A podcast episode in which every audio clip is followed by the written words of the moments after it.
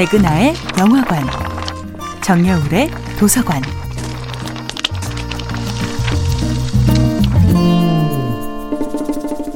안녕하세요. 여러분과 아름답고 풍요로운 책 이야기를 나누고 있는 작가 정여울입니다. 이번 주에 만나보고 있는 작품은 그리스 신화 속 푸시케와 에로스 이야기입니다. 에로스는 밤이 되어서야 나타나고 동트기 전에 사라져버리는 남편이었습니다. 푸시케는 있는 그대로의 에로스를 얼굴을 보여주지 않는 남편을 사랑했습니다. 얼굴과 시선이 없는 상태에서도 진실한 사랑의 울림과 온도는 충분히 전해졌기 때문입니다. 더할 나위 없이 행복했기에 순수한 푸시케는 에로스와의 약속을 지키고 싶었습니다.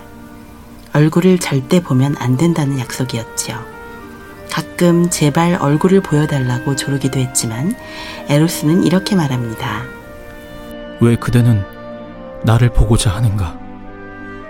내 사랑을 의심하는 것은 아닌가? 나를 보게 된다면 아마 나를 두려워하게 될 것이다. 또 나를 숭배하게 될 터이지만 그대에게 바라는 것은 나를 사랑해주는 것 뿐이다. 나를 신으로 숭배하기보다 차라리 그대와 대등한 자리에서 사랑해 주기를 바란다. 에로스가 이렇게 말한 또 다른 이유가 있었지요. 첫째는 인간이 신의 얼굴을 직접 보게 되면 살아남을 수 없기 때문이었습니다.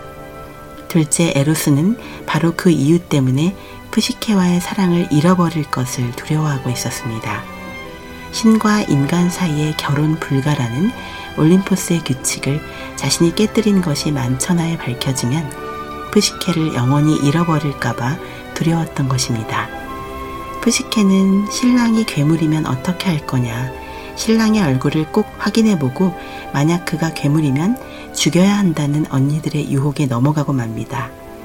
에로스가 잠든 사이에 에로스의 얼굴을 확인하고야 맙니다.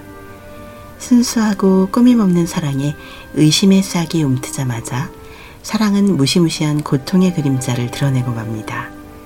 끔찍한 괴물일지도 모른다고 생각했던 남편은 너무도 아름답고 신비로운 신의 모습, 에로스 그 자체였습니다.